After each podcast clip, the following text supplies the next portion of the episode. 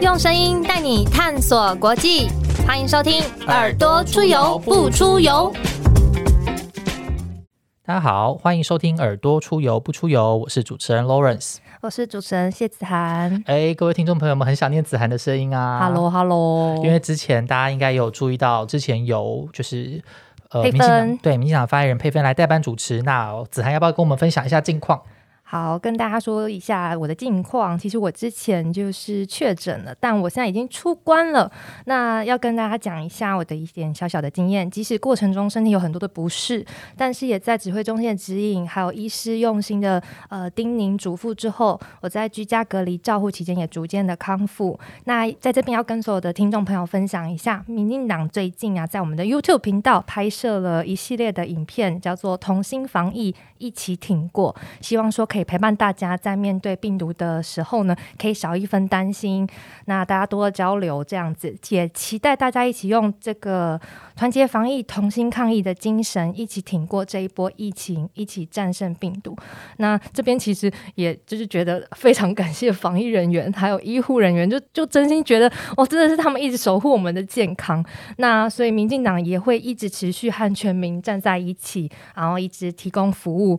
那欢迎大家到民。进党的 YouTube 频道来观看。嗯，那我们就很欢迎子涵的回归。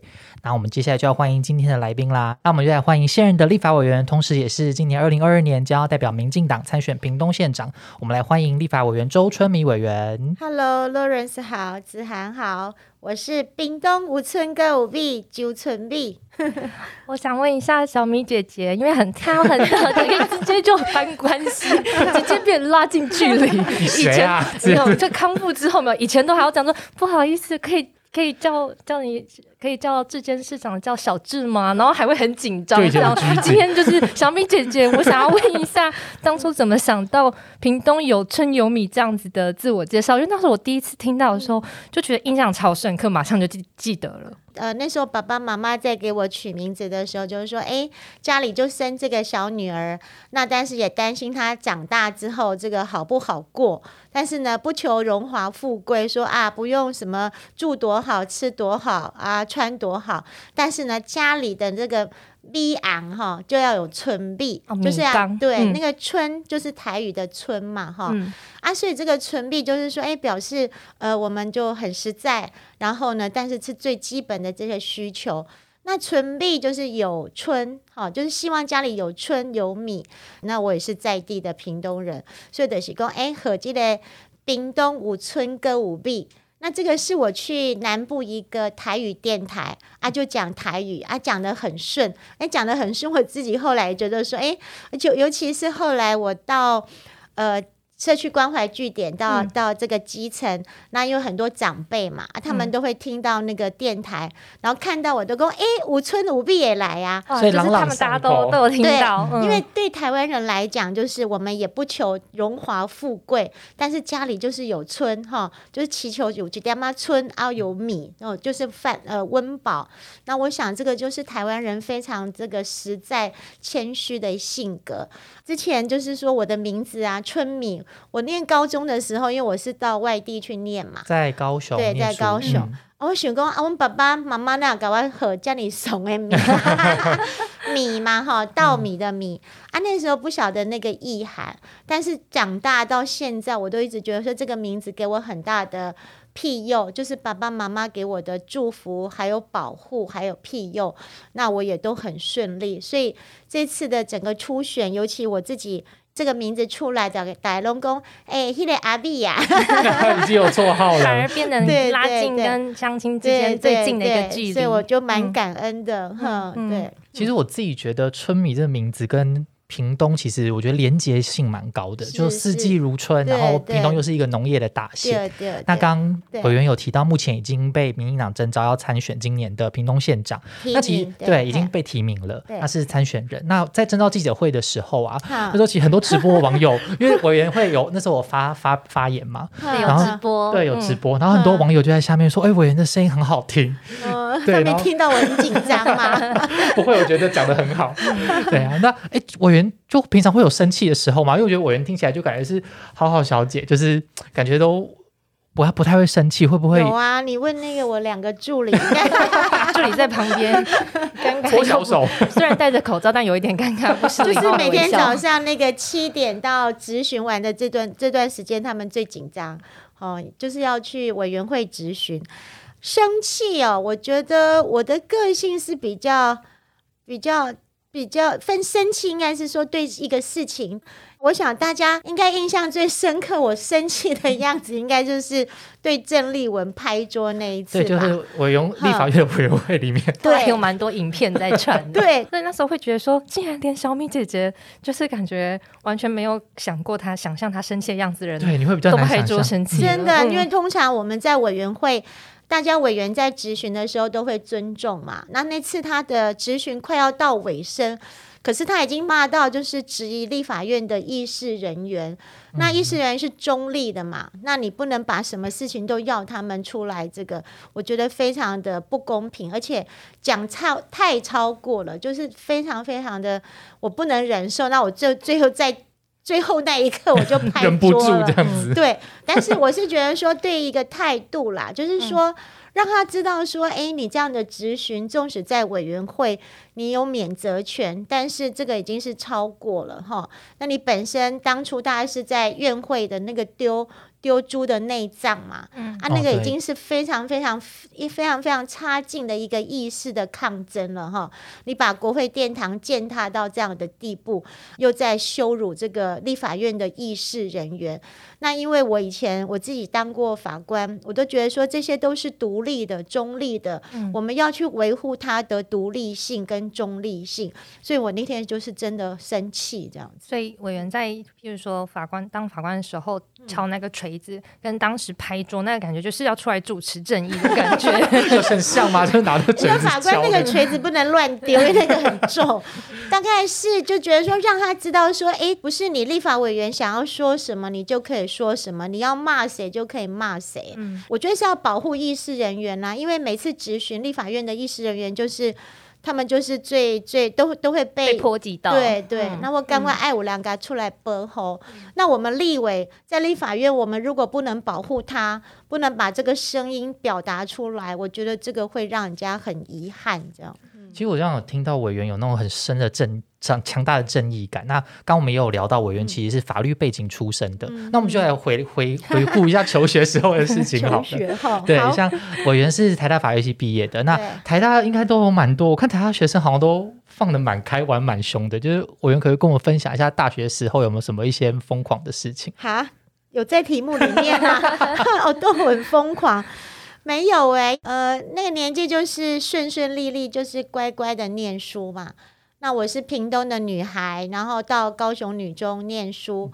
然后也很顺利的考上台大，那时候到大学大一第一年就觉得哇，我自由了，我不用一直在解放的感觉，不用再一直念书，然后不用为了这个考试的压力。啊，所以我大一好像被当了两科，哎，是哪两科？宪法那个李洪熙教授的宪法，所以我每次遇到李俊毅副秘书长，我就说，哎，你爸有当掉我，然后还有民总。那最主要是说，因为其实我们的生活平常虽然是跟法律息息相关，但是我的周遭的环境并没有这样的一个法律人啊，所以后来也不是很清楚说怎么样去念，因为那很抽象，民法总则很抽象。那大一就玩社团啊？哎，那我原来参加什么社团？哦，我那时候也是非常有爱心，是参加那个慈幼社哦，就跟着那个学长姐到，我记得是台台北县那时候双溪。双溪，我们每每个呃寒暑假都会固定去双溪一个学校去带学生服务这样子，所以大一的社团就就是玩大社团，那大二我们就到这个法学院去。那大二其实我不是很会玩，但是我也不是很爱念书这样子。我觉得委员讲的谦虚，但后来还是 又当律师跟又当法官，所以我觉得应该还是有时间到了就要认真念书啊，因为就会过那个期啦，就是说。一开始你如果没有人带，其实你也不知道法律是怎么念呐，哈。所以后来就是更找到方法。对，然后最后大三、大四，呃，毕业后才算是开窍。但是这个法律哈，它其实是永无止境的。纵使你考过、通过律师考试，纵使你当了司法官，其实那个实务的历历练还有经验。真的还是需要这个时间的这个历练。像我职业律师十五年，我也才觉得说，哎，我对法律的了解，还有对这个这个这真的是到到大概六五，大概第三年、第四年，我有七年的法官经验嘛。到第三年、第四年，你才会觉得说，哎，整个法律好像实务比较透，那你也会比较。呃，其实法律法律有时候是一个法律的心理的疗愈，就是说你怎么样在这个过程当中去陪伴你的当事人走过这个诉讼非常辛苦的过程，所以那个其实是要蛮丰蛮丰富的一个人生的历练。了解，那委员从有这么丰富的法律经验，那怎么后来会走上从政这条路？中间有什么契机吗？嗯，中间有什么契机？应该是这个，其实也不是说非常的。呃，人生的安排啦，哈。那爸爸，我小时候，我爸爸就是县议员，但是当他的女儿考上法官的时候，爸爸就会希望说，你可以做法官，你不要从政。哦，那我们从小也没有说要从政，就是说什么很重的话吗？对，爸爸妈妈喜欢的早嫁欺哄欺负嘛，好，就是啊，觉得说，哎，你如果有个法官的地位，然后生活、经济、社会地位都是很好的，一等门欢乐，就是爸爸妈妈的想法是这样。那我后来当了七年的法官，我觉得。这个法官的这个工作太太太压力太大，你可能生活、交友什么都要受限制。尊重这个位置，尊重这个法官的审判，很多东西需要回避嘛。对对对，啊，所以你尊重这个职务，所以你要有一定的限制，这是尊重这个。啊，我当然不是说我我要怎么样，只是觉得，哎，我的生活或者我的历练或者我的冒险，应该人生的历练应该可以再有趣一点。因为这话瓜的是爱这里呀啊，你就就是要让人家怕你嘛，对不对？有一个形象对 对对。那我觉得哈，还是可以到外面闯一下。哎，因为我现在还是法官，所以我们觉得说，哎，对法界的奉献还是有这样。那我跟我先生讨论，我先生说，哎，那尊重我来当律师，对，哎，嗯。那你说这个契机哦，应该也是慢慢的啦，没有什么特别的想法或安排。那我当律师，那因为刚好。呃，我有法官的经验，所以在屏东很多的政治人物，他们就会很尊重我的法律上的专业，就当法律顾问。对，因为我有审判的经验，那比较非常了解法官或者检察官的那个呃法庭上的心态，所以他们对我的信赖就我觉得是比较高一点。那我自己也是很感念说，呃，苏家全县长还有曹启荣老师。呃，就是虽然是不同党派，但是他很敬重我爸爸在政治上的调和顶耐。好，后来转任律师的时候，我就自己请缨去曹启宏老师，他那时候当立委的服务处。那后来就潘潘孟安县长就接曹老师的立委的职务，那整个服务处就这样发落下来。那因为潘孟安县长他就以他的选区是整个屏东县嘛，他有三个那个服务处。那所以大概在潘县长担任立委的时候，三届我都是他服务处的首席法律顾问。大概尤其潘县长的时候，我大概都是最后那个关键的时候，都是进驻在总部里面帮忙这个法律的事务。那当然就是这层的信赖，他们信赖我，让我也很感念。那大概就是在二零一六的时候有机会，因为小英总统就想说，那屏东。他的也应该就是南部啦，哈，那也想再再找一个专业的女性南部，那小英总统就尊重他们的推荐，这样，嗯那委员就担任不分区就是专业的对对部分区立法委员，对对对。但是这个对我来讲，就是说，因为法律的专业，台北啊或者各地呃律律师啦、教授，大家也都很专业。那我所以这个不分区的立委对我来讲，就是。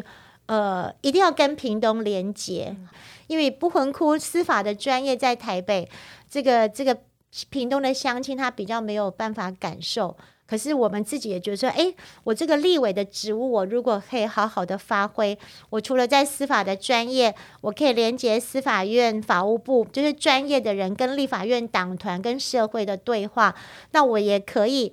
帮屏东我自己的家乡来争取一些很多我们跟时间赛跑，我们之前被忽略的平权，就也可以连接到很多不同的资源，对，所以会让我这个部分去立委做起来会更有意义啦。嘿，而且委员刚刚说，其实也都在呃服务处担任那个就是法律顾问，然后其实也当过地方党部的法律顾问，其实就是都第一线接触很多很多的民众。那在这个之中，你有没有就是那时候？记得有一些不同的案件是你很印象深刻处理过的。嗯，我想比较可以跟大家分享的，就是在呃九八年，民国九十八年八八风灾、莫拉克风灾，那时候台湾整个雨雨量，尤其是屏东。大概两天的雨哈，大概就下差不多一年的雨量。那屏东有一个双园大桥，就是连接高雄林园跟屏东的新园，所以叫双园大桥。那它的桥墩地基不是很稳。那老实讲，如果说下了那么大的雨的时候，其实应该考虑考虑要封桥，要不然可能会 对啊，但是就没有做这样子的一个封桥。所以呃，在晚上的时候，在晚上的时候就刚好。有六台车，十一个人就在那个桥，然后桥就断掉了。然后那时候潘县长是那一区的立委嘛，他也出动海军潜舰要去找，但是都找不到。那对这些很悲伤的家属，我们要给他一个事实，让他知道说，这他的他的家属，他的最爱的亲人去哪里了？那到底这件事情的？责任在哪里？哈，我们要怎么样来来寻找所谓的事实的真相？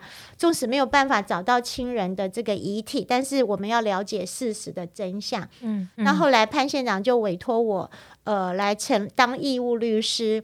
那我自己会觉得说，我一个人的力量可能有限，所以我就组了一个律师团。那要跟这个。因为有六个六台车是一个人，那好多的家庭，那每个人的想法又不一样。有些他不太想去面对，啊，有的人就是要去追，要去追查这个事实，但他们没有方向，他们也没有专业，所以我们大家就是陪他们走过来。所以我就说，这个过程我陪他们走过来，我自己也变更勇敢。那最后本来是政府不太愿意国赔，就是国家赔偿。那透过潘县长的努力，还有我们在法律上的一些就是奋战不懈了，这这个案子真的是奋战不懈。那到最后，整个赔偿是四千六百多万。因为其实一开始他们会觉得说，啊，这是天灾呀，就是雨那么大，就像我刚刚讲的，下了两天的雨是有，就是可能全年的全雨量，所以那个雨非常的大，那桥就桥墩就被冲刷就断掉。他不认为说是他们平常的维护有问题，他们不认为说啊，我要封桥不封桥，那其实是可以预防的。对对对，啊，所以因为那时候你那个证据不是那么的好找，因为你要诉讼也都要有科学的证据。还有相关嘛？啊，所以一开始要怎么踏出这一步？一开始我也是垂摸方向，有时候半夜会吓醒哎，因为很害怕说那个请求权的时效过了，嗯，法律来不及，对，就是替他们讨回公道，对对对啊，踏出那一步之后。那我的朋友，大家律师团一起协助，就慢慢的、慢慢的有一些成绩，但是也是屡败屡战呐，被驳回，然后又再再请求，又被驳回，又再请求，所以这个过程，我是真的是奋战不懈。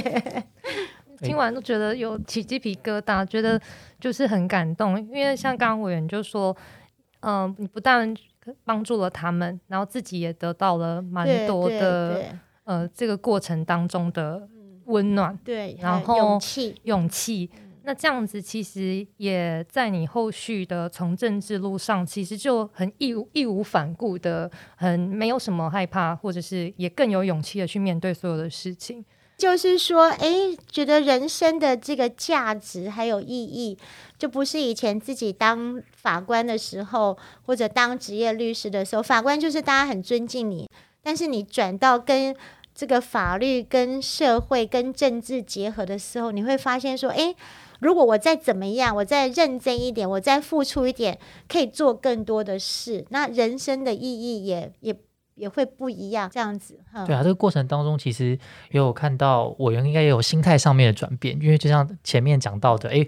本来当法官就是啊，这个不能做，那个不能做。对。可是后来就开始哎，甚至到突破自我。对，然后跟民众放的比较开。对，然后以前当法官的时候，如果家人的朋友或者朋友要来问我们法律问题，我们都会有一点点，呃，他是不是要怎么样？就是会有一点点那个一点点会有一些界限对对对。那后来把这个界限解开，那我就是要用我的专业、我的法律来。跟大家站在一起，这样子，而且可以给他们很大的保护，那个也是给我很大的鼓励，这样就也可以帮助更多人，更多人这样。委员现在也带领了一群也是在屏东生根的这个呃律师团，就是屏东、高雄的律师，四十几位，哇，好多哎，这么多，就在在地服务这样。对，因为我自己也很，就是说有一点点鼓励我，就是说，哎，他们看到。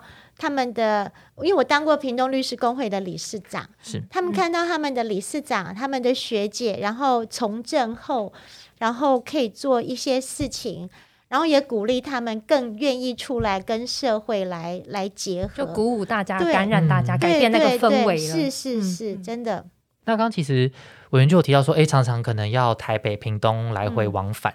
那刚好提到，哎，争取很多权益当中，其实，呃，也有提到很多，像例如说交通平权或医疗平权。那我们来聊一下委员，就是争取这些过程啊。好，第一个是屏东的高铁的延伸。高铁对，当立委之后，呃，了解这个事情，你去比较，呃，国道高速公路一号，它它已经，它最后只有到凤山。就高雄县的凤山，它并没有跨过高平溪到屏东市，所以呢，在三四十年前，可能这两个城市，屏东市跟凤山市本来都是二十万的人口，那现在凤山都快要四十万的人口，那屏东屏东已经摔下来，摔到二十万、十九万多，所以呢，这个交通真的是影响很大。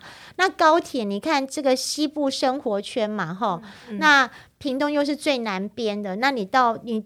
高铁并没有办法来到屏东的话，对我们整个城市的竞争是很影响很大的。你要邀你要邀请人家产业来投资，或者邀请人家来玩玩，有个哦啊，屏东就很哎，还好我们有一个垦丁可以把大家吸引过来。可是垦丁它毕竟是在最南端，从我们的屏东市到垦丁要一百二十公里，所以这中间还是需要很多交通的一些建设来。平衡这个不方便，可是呢，我们一提出来的时候，被台北的专家学者或者交通部那时候的一些想法说啊，你的经济效益不够啦，你农业县呐，为什么怎么会需要高铁？有个台北看天下的感觉。然后他就会去，他就会算说，哎，你看，你看你的经济效益，我把这些数据拉出来，你有多少人可以做，怎么样怎么样？然后下次，啊，或者是嘿，二十公里要花多少钱？吼，所以你的经济效益是不够的。其实那时候。我蛮吃惊的，就觉得说，哎，交通建设这个是人民最需要的，这个是每个人一个国家每个国家每个政府他的责任，怎么会用经济效益来来取舍？说我要不要做？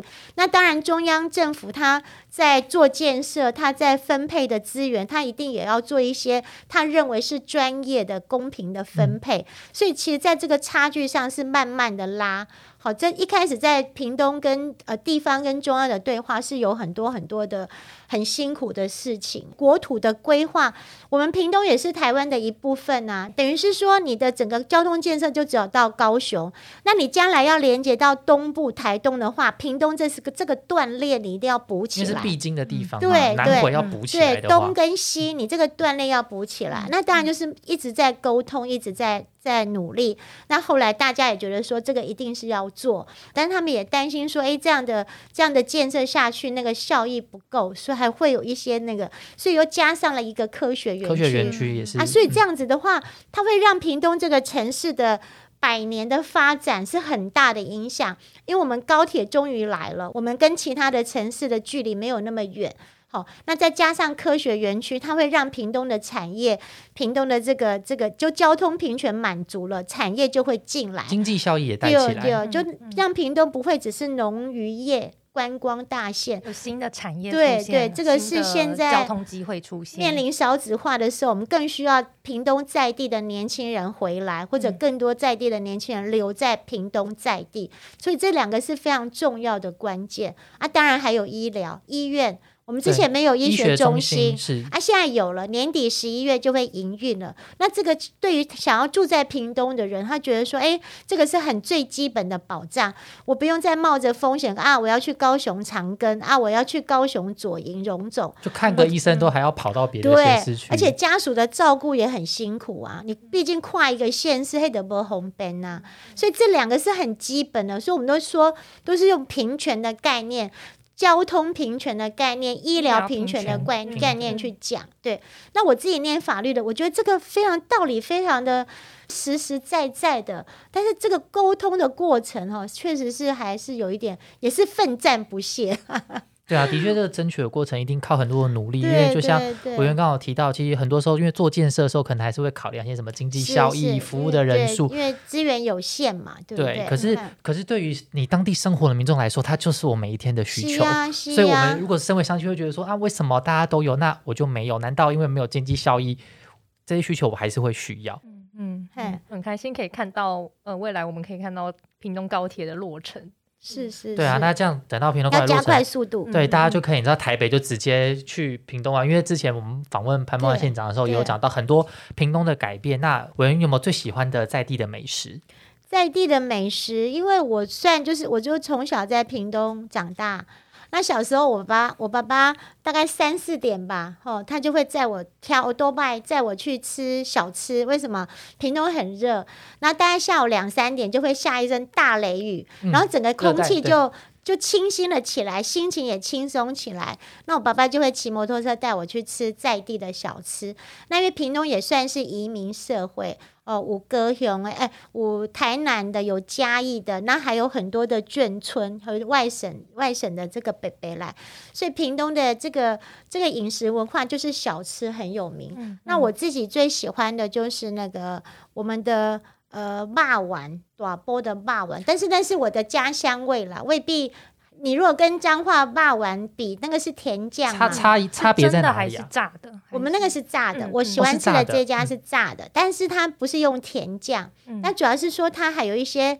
呃，什么什么婚前啊，骂婆，那就是就是那个时候情境吃，就觉得哦，这就是我屏东的味道，屏东才有的八碗的吃法。对对对对对，那也会撒香菜吗？香菜哦，那是潘潘县长喜欢香菜，我都把香菜拿起来。所以我也不吃香菜。他们会撒蒜泥啦，但是我比较没有。所以除了小吃之外，因为像我前阵子还蛮喜欢去屏东玩的，像是落山风艺术季，就是不是只有。肯定，对，然后还有那个四重溪温泉艺术季，我都觉得哇，这是很值得再访。哎，我跟你说，落山风艺术季，我们上个礼拜刚刚开始一个展览，就是那个呃，应该是什么濑户内海的一个大师，常常去那边展的。艺术家，对他叫奥斯卡大雁吧，哈，嗯嗯，然后他是一个日裔的艺术家，然后他把。呃，整个他的大作叫是《冰邦》，然后大作我们用沉浸式的那个那《冰邦》，然后沉浸式的你去接近这个画作，然后还有它有三个场景，最重要让我感动就是说，他已经是把这个后疫情时代隔离。隔离的一些作品，他在隔离的期间，或者是说因为疫情没有出外的时间做的一些作品，哇，非常非常的让人家很很震撼。比如说我们常知道的这个纽约，但他现在去想象这个疫情时代，第五大道就只剩下这个一些一些动物，然后时代广场不是很多的人吗？跨年的时候，现在时代广场就剩下一堆鸽子。就是说，他已经在做一些疫情时代的一些作品，哎，你们可以去看，真的很棒。而且去应该也会有一种得到疗愈的感觉。最主要是说，就是因为因为要 follow 子涵刚刚讲的落山风艺术季，落山风是恒春半岛，尤其车城恒春那边很特殊的地理，它那个那个什么。一一段的季节，迄个上迄个圣诶圣迄个落山风啊，月琴不是有一个落山风吗？落山风，但是它就是利用那个特别的那个落山风的艺术季，然后形成在地的地理特色，然后跟大家分享，等于是带在地的地理变成我们自己一个很重要的艺术的环境，所以你们可以去看一下。小米姐姐可以带你们去，想推荐 一个听众朋友赶快去。那就是刚有提到之前访问潘梦安县长，其实因为潘梦县长的。执政就是像大家说从问号到惊叹号，其实大家都非常的惊艳，让屏东觉得说哇，再远我都要去走一趟。那就是委员接下来要参选的是候选人，那会不会觉得很有压力？呃，压力是一定有的，但是我是觉得我是真的很荣幸啦，就是说。我可以在潘县长这么棒的执政基础，然后代表民进党来参选，这个对我来讲是非常非常的幸运，因为大家会会选择相信周春米，最重要还是来自于潘县长这八年来的执政的成绩。对，潘县长都说他很多时候都大概两三点才睡觉。对对，而且他他这就是他实在是太有那个。第一，他本身这个经验就基层的这个历练很丰富，他是从代表，然后议员，然后国会立委，就什么位置都对。啊，国会也做到干事长，然后所以对各个部会的预算，大家都非常的清楚哈。那所以他在。我可以感受到他，他是在跟时间赛跑。他觉得说：“哎，这也不跟着，这也不跟可以唱，就会被落后。”所以，我们真的是说，让大家知道说：“哎，屏东 OK 的，屏东可以的，像我们屏东的年轻人可以回来这边。”那真的这几年，潘县长也让大家看到不一样的屏东，amazing。那对我来讲，我现在就是说。我的个性啦，我的个性，我觉得说很棒啊！我真的是在这么棒的执政基础下来做后续的推动，吼，我是真的非常的幸运。这几年潘潘县长的团队他们做的一些事情，我大概也都有脉络。那现在我们在冲刺的就是原来就是原呃就是交通平权、医疗平权到位之位，我们到位之后，那就是原来我们的农渔观光。然后我们现在的绿能跟长照这两个产业，然后再加上屏东科学园区来之后，我们会有一个产业的聚落，在屏东是会有一个产业的聚落。聚落对，那这个就是会影响屏东很大很大的发，这是我们现在很大的希望。那所以我也希望，就是说可以加快脚步。好像高铁本来是说可能还要八年，我们希望可以缩短为五年、六年来，让整个速度可以快一点。就是说，其实也没有时间欢乐啦，也没有时间压去去去去想这些压力，去说按这些压力，就是尽量做，拼命做这样子，继续维持，就是呃延续安居乐业。因为像我去屏东，好多儿童公园都好可爱啊，大瓢虫啊，还有那个县民公园也是看了很感动，就是对，而且是个共荣，对啊，还得到很多就是世界的大奖，对对，都都是以前不认识的屏东。那现在像。委员讲的，又有新的产业要进来，然后新的交通跟医疗，所以不只是安居乐业而已，而且还要继续是委员提到这个屏东上前这样子的一个呃愿景。对对对，就是说我之前拿这个屏东向前的 slogan，大家觉得哎这有点抽象，但是我觉得就是就是要让大家知道说屏东。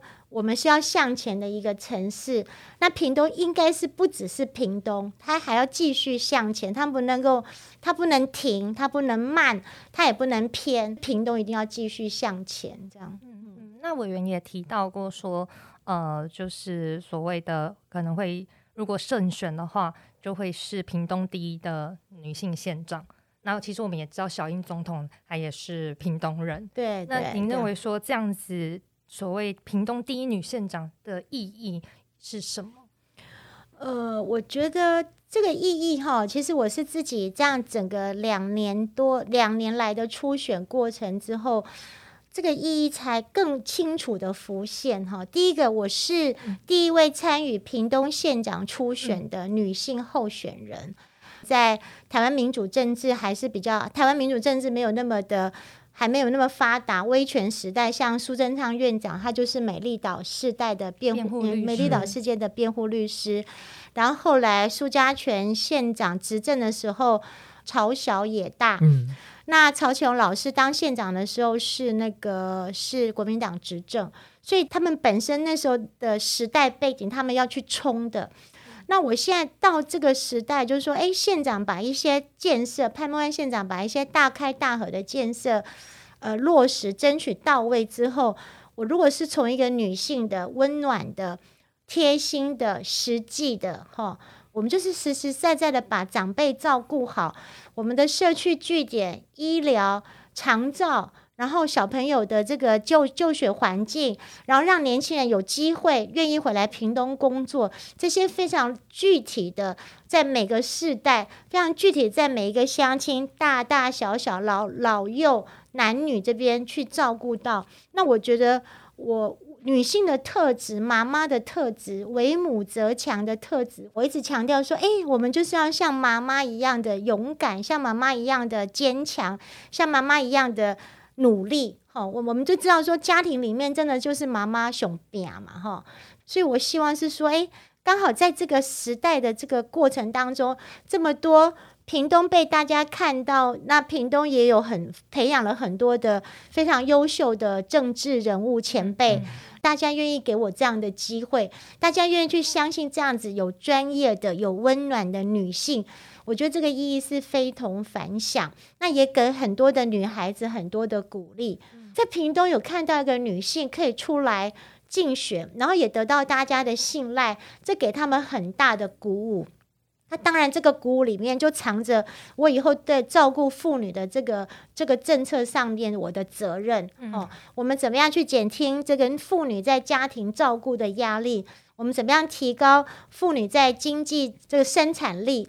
然后怎么样让女性的能量可以聚集，可以培养领袖的人物，包括新住民。那很多的新住民女性，她们其实也非常的很有能量，所以可能让他们看到说，哎，不完全以呃不一样，以前其他男性非常杰出的男性政治人物的想象跟期待，这样子一个新时代的来临。对，就是台湾已经有女总统了，所以我们当然也一定可以迎接一位新的女县长。我是很感谢大家信赖我这个女性的特质，所以相对的责任也就更重。嗯嗯，有这个另外的使命感。嗯，对对对。那今天我们聊了很多委员的小事情，但是我们也收集了一些网友的提问，那我们就可能跟委员聊一下，因为委员有提到委员的先生也是法官，所以委员是可能是念书的时候就跟先生认识吗？还是？我跟我先生，我们是大学同学，但是不同班呐。哦，所以不是班队。我本想说是班队，然后是不同班，所以其实因为我是他是台北人，我是屏东人，所以我们不会在一起上课。然后应该就是毕业后，我们有组读书小组，因为法律哈有时候一个人念不太懂啊，就是。真的有时候蛮深的，像那个刑事诉讼法，真的你自己念，有时候念念完就忘掉了。所以我们就透组了一个读书小组，那大家分享说自己对这个法律、这个这个学说的一些想法，然后诶，透过这样子大家分析，就可以更记起来。所以我们大概是读书小组一年还两年，然后他也顺利考上，我也顺利考上。那诶，我是可以感受他很喜欢我。是巨蟹座的吗？对对对，就巨蟹座真的跟星座专家讲的一样很顾家吗？是啊，因为我是天蝎嘛，啊，他是巨蟹，然后巨蟹就很爱家，他就是规律，然后他除非有必要，他也不喜欢出门，那在家里就就就是下下班回来就在家，对他很贴心啦，对对，他很尊重我。那在委员被提名记者会当天晚上，他有没有对你说什么话？他对我说什么？他说：“哎，记者会讲的不错，有鼓励。他有看了，他有看，有在我们那个看直播。对对啊，因为我的我的习惯就是说我把我的真实的一面表现出来。那大家有人会觉得说我不够不够霸气，或者是有气势，那我觉得也勉强不来了。因为我觉得这个特质就是温暖亲切。那当然，我有我自己的主张，我当然有我自己的坚持。”那后续应该是总不能每天都安呢，就就起来，然后怎样怎样这样。有人有自己的有自己的风格啦，对对对对，再来是近年我们看到，就是屏东的农产加工很很强，是像潘县长也有提到说，各式各样农特产品都可以做成面膜。然后我们就看到，呃，委员在母亲节的时候有一个呃，脸书社群串联的活动，对对对，和其他这个民进党提名的县市长，然后哎，委员就推荐这个屏东的 LV，就是 呃，要像可可啦，什么黑尾鱼，还有很多很多的各式各样水果。然后像我自己也很喜欢。可可茶，我也是第一次哦，是啊，在屏东喝到。我觉得茶是什么？安定就是那个可可泡茶，对，它可以做茶叶，它可以变成茶叶，然后喝起来就有巧克力的香气，对对，很特别。然后还有委员说最喜欢喝洋葱饮料，对，洋葱饮是什么？洋葱饮是我们恒春半岛洋葱很重要的一个产地哈。那他们洋葱其实他们最古老的吃法，洋葱它的维他它的维他命 C 非常丰富，还有很多的营养成分。那最长的吃法就是改黑的等哥来再改吹，嗯，好蒸，然后让它洋葱的那些那个汁液流出来，然后喝，算是精力精力汤的概念。可是呢，因为这样比较麻烦，现在社会没办法说这样子来补足体力。哎，黑个凶呢，一颗洋葱在屏东产地其实就不贵。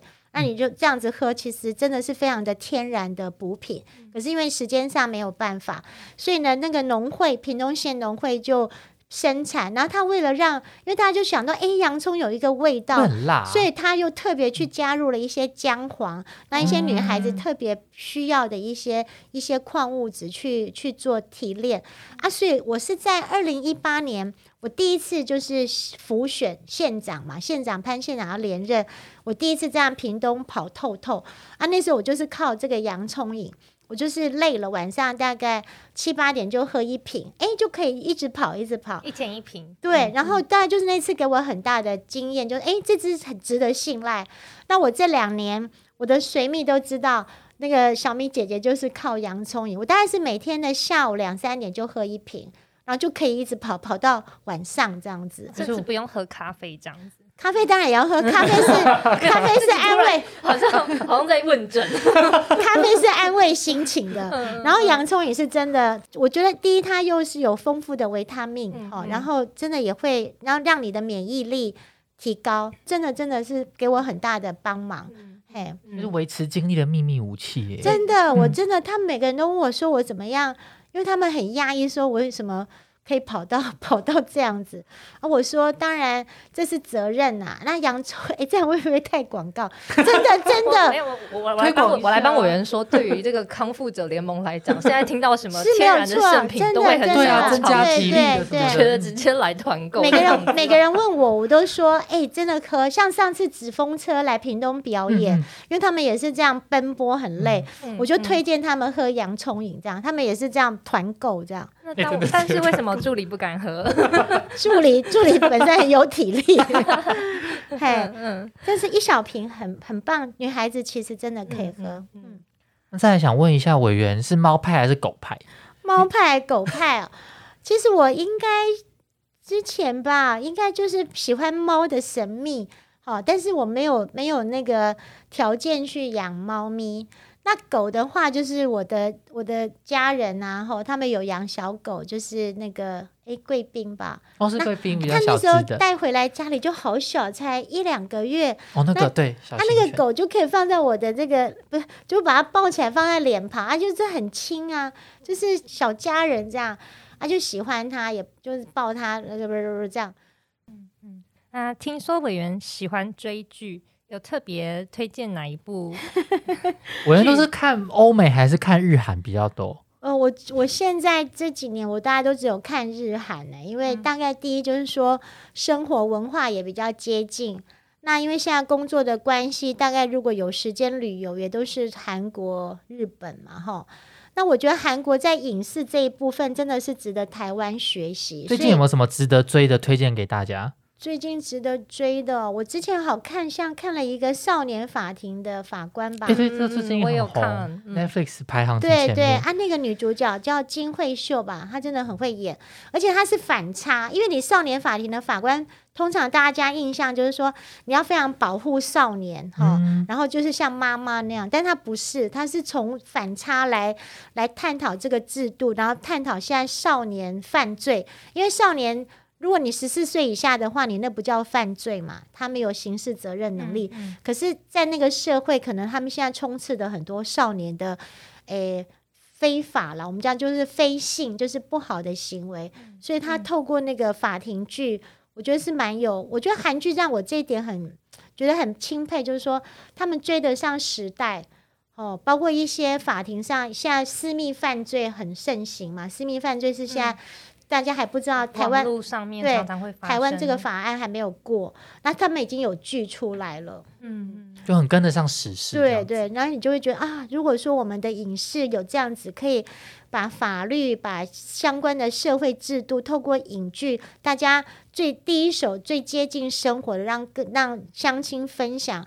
也许有不一样的这个能量而且他们都是很第一线的演员来演这一些社会剧，他们也都不排斥说会不会就是演这样子的社会剧嘛，或者是有比较议题性的剧嘛，然后会影响到他们的这个演艺生涯。对，委员看剧的时候，就是看那种就没办法放松啊，就感觉这些剧还是蛮严肃的。我本来想说，就还感觉不太适合睡前，或者是然后跑完选举行程然后回家。看到有一些网友会讨论说，就是这样子的少年。法庭的法官会不会就是太越矩这样子？对对对，因为他因为少年法庭的法官他本身就包含了他是检察官的侦查，就是他去要去调查这个事情，然后他自己做审判，就觉得这我要给这个少年什么样的处分，然后再加上后端他要做什么样来保护这个少年，所以他是三个角色。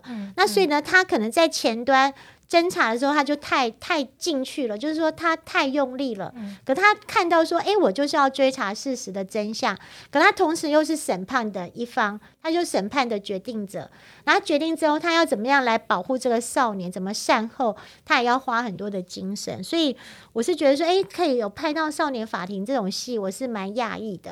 哎，我还可以再讲吗？我最近还有看一个那个 那个日剧哦，那个新干线的居酒屋。新干线的居酒，哎，就是他比较疗愈放松的，对对对，就像那个孤独的美食家，啊，他就讲说他新干线去吃东西，不是搭新干线，他就是在来回新干线要回去的新干线上，他自己就买了当地的，他当当天出差嘛，哈，他去出差，然后买了在地的一些呃美食，就在地很有对，然后在地的地酒。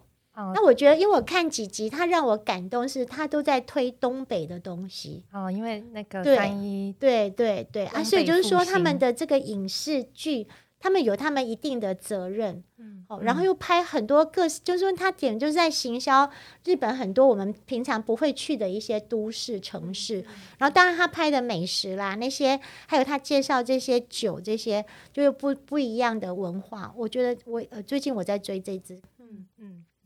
那最后是我们都会问我们的来宾，就是就是节目的惯例，就是疫情趋缓之后有没有委员想要去的国家？我当律师后，其实我就很少去比较远的地方，因为那个工作没有办法让我说一下子放个两个礼拜。那当立委之后，除了立呃就是休会的时候参访，不然也都是就近，因为很难想象说你可以出去那么久。所以大概最接近都是日本跟韩国，那当然还是会去日本啦，比较疗愈。就是说，诶，它这个民族性，还有相关的整个社会的结构，还有它的都市，其实还是很多值得我们台湾学习的。所以大概学习、疗愈、购物、美食，它可以一次满足我们。而且你去日本，你都不用担心啊，你纵使东西没带，去那边都很方便。所以大概就是让我最放心，说哎，可以说走就走的一个国家，就是。日本那也熟啦，所以就不会有太大的负担。说哎，要准备什么才能够去？这样，因为就是休息，就是这样。跟委员分享，我们节目的来宾目前就是票数最高的就是日本，还是日本？因为最近啊也最熟悉。那你不用说啊，我被 K G 的国家我要个尊比上，对啊。然后也蛮多来宾就会说，因为我是在做那个日本的地方创生的研究，然后就是也会觉得说，他们把第九，刚刚委员讲地方酒产业。然后跟地方的农家、跟地方的旅游观光一二三级产业都聚集在一起。那所以 之后就会疫情解封的话，我们就可以开很多团去考察。对对，地方创生，地方创生。那像屏东，诶，在潘孟安县长努力下，也跟平那日本很多的都市城市在做一些姐妹的一个缔结的准备。因为确实，日本的整个台湾之前的雏形也是日本在这边日治时代嘛。那现在它的本身的这个也它的相关的风格也是台湾人比较喜欢的啦，所以就是成为我们取经的对象。嗯，们也可以让屏东跟各世世界各个国家各个不同的城市也还有在更多的这个。外交交流的关系，因为像东南亚，因为屏屏东的新住民蛮多的，对，已经要两万，超过两万，对，快要两万了。就新住民的配偶，那新的台湾之子也蛮多的，对啊，所以其实是说他们有他们的能量在。像屏东潮州高中，他以前是。屏东的第一志愿是屏东高中，男生就屏东高中，女生就屏东女中。现在潮州高中的这个升学率不会比这两个学校差，而且蛮多人是帮当第一志愿。那他就是说，这个学校它很多的新，因为它的地理环境，所以很多的新台湾之子，很多的原乡的原民的呃族人，就年轻人呃原民的同学去这边念，所以我就觉得，哎，屏东。它向前的能量，这些不同的族群会是一个非常非常重要的元素。其实我今天自己访问下来，我觉得我对于委员的个性，就我觉得会有那种，你可以很明确感受到委员虽然是个法律人，可是可能经过就是从法律工作，然后开始变真正工作之后的洗礼，无论是争取屏东在地的发展，或者是法律协作那些经验，其实都可以给感觉到委员那种很温暖，还有坚韧，还有刚委员可以强调说带领屏东继续往前的那种温暖的力量。所以其实我们也很期待，就是未来屏东有什么样不一样的发展跟转变，这个我们都非常的期待。对对，我现在也在准备，因为现场做的太潘孟安现场做的太好了，我也不能输他。对，那我们就期待，就是一直期待，然后希望。听众朋友有空就是哎，暑假快到了，然后有空的话可以去屏东走一趟。现在真的有很多不一样的地方，对对对，很多地方都可以玩。嗯，也可以大家一起 follow 小米姐姐的脸书，一定也是会分享各式各样她热爱的屏东的人事物。是是是，对对对。那就非常谢谢委员。那我们耳朵出游不出游，也欢迎各位听众朋友到我们的 Apple Podcast 下面留言，或是有任何的回馈留言，都可以上民主进步党的粉丝专业或者是 IG 来跟我们。互动，那就我们耳朵吹油不吹油，下次再见，谢谢大家，谢谢谢谢谢谢大家，谢谢。